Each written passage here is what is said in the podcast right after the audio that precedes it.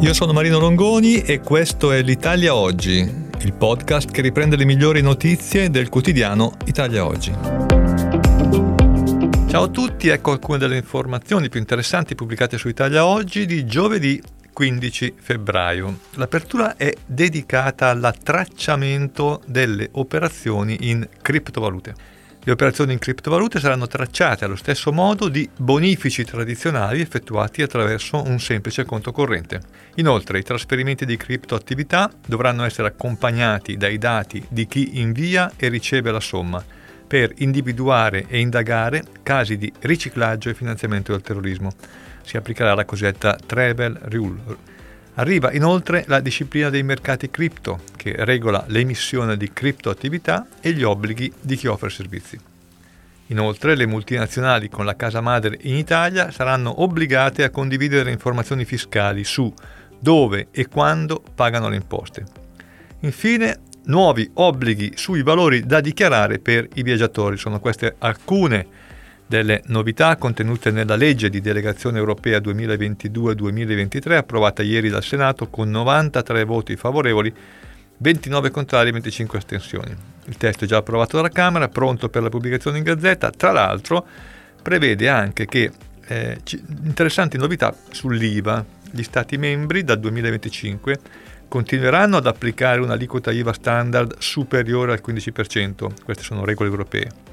Tuttavia avranno la possibilità di applicare due aliquote ridotte non inferiori al 5% su beni e servizi, fino a un massimo di 24 categorie, incluse nell'allegato terzo della nuova direttiva. Gli Stati membri potranno inoltre applicare un'aliquota super ridotta al 5% per un massimo di 7 categorie dell'elenco, al fine di coprire esigenze di base come prodotti alimentari, medicinali, prodotti farmaceutici, incluse mascherine e biciclette. Seconda notizia, colloqui di lavoro a norma di privacy. Durante un colloquio di lavoro è vietato chiedere ai candidati se sono stati licenziati o se hanno intenzione di avere figli, nemmeno se l'intervistato è consenziente.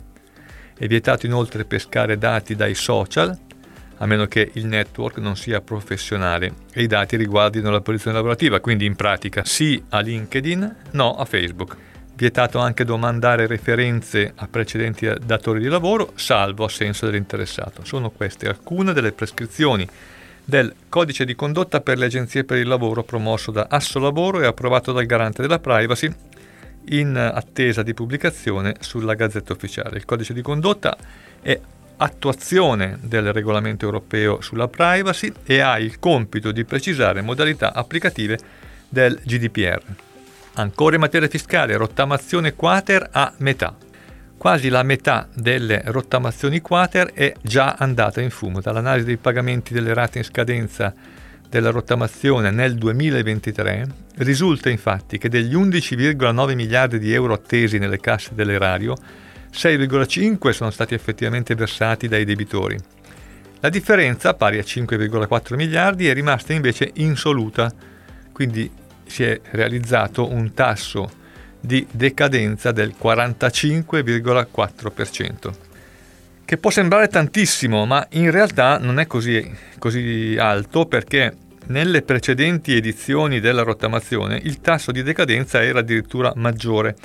Nella prima rottamazione 2016 il tasso era al 53%, la seconda del 2017 al 67%, la terza del 2018 addirittura al 70%, e quindi l'idea di riaprire di nuovo la rottamazione per cercare di recuperare qualcosa dei pagamenti insoluti, cioè di coloro che hanno versato le prime rate ma poi non sono riusciti a versare le rate ulteriori, non è del tutto sballata.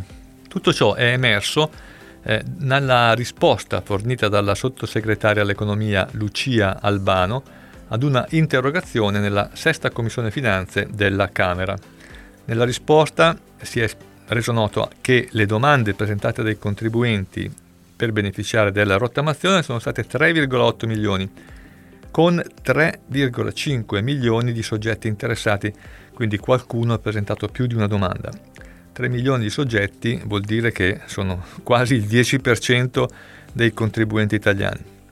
Per l'86% delle richieste i debitori hanno optato per il pagamento a rate, che poi in parte non hanno versato, mentre il 14% era in unica soluzione. Le foto dell'investigatore privato può provare l'infedeltà coniugale. È quanto ha deciso la Corte di Cassazione civile, respingendo il ricorso di una donna che aveva tradito il marito. Inutile per la difesa di lei tentare di non far ammettere nel giudizio di separazione le relazioni e le foto scattate dall'investigatore. Gli Ermellini hanno spiegato che la relazione scritta, redatta da un investigatore privato, è stata utilizzata correttamente dai giudici di merito come prova atipica, quindi con valore indiziario.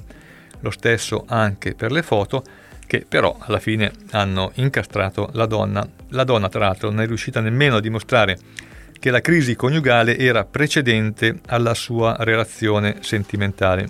Infatti, se la crisi fosse stata precedente, questo avrebbe escluso il nesso causale tra la crisi e il tradimento, e di fatto avrebbe escluso anche l'attribuzione della fine della relazione alla donna.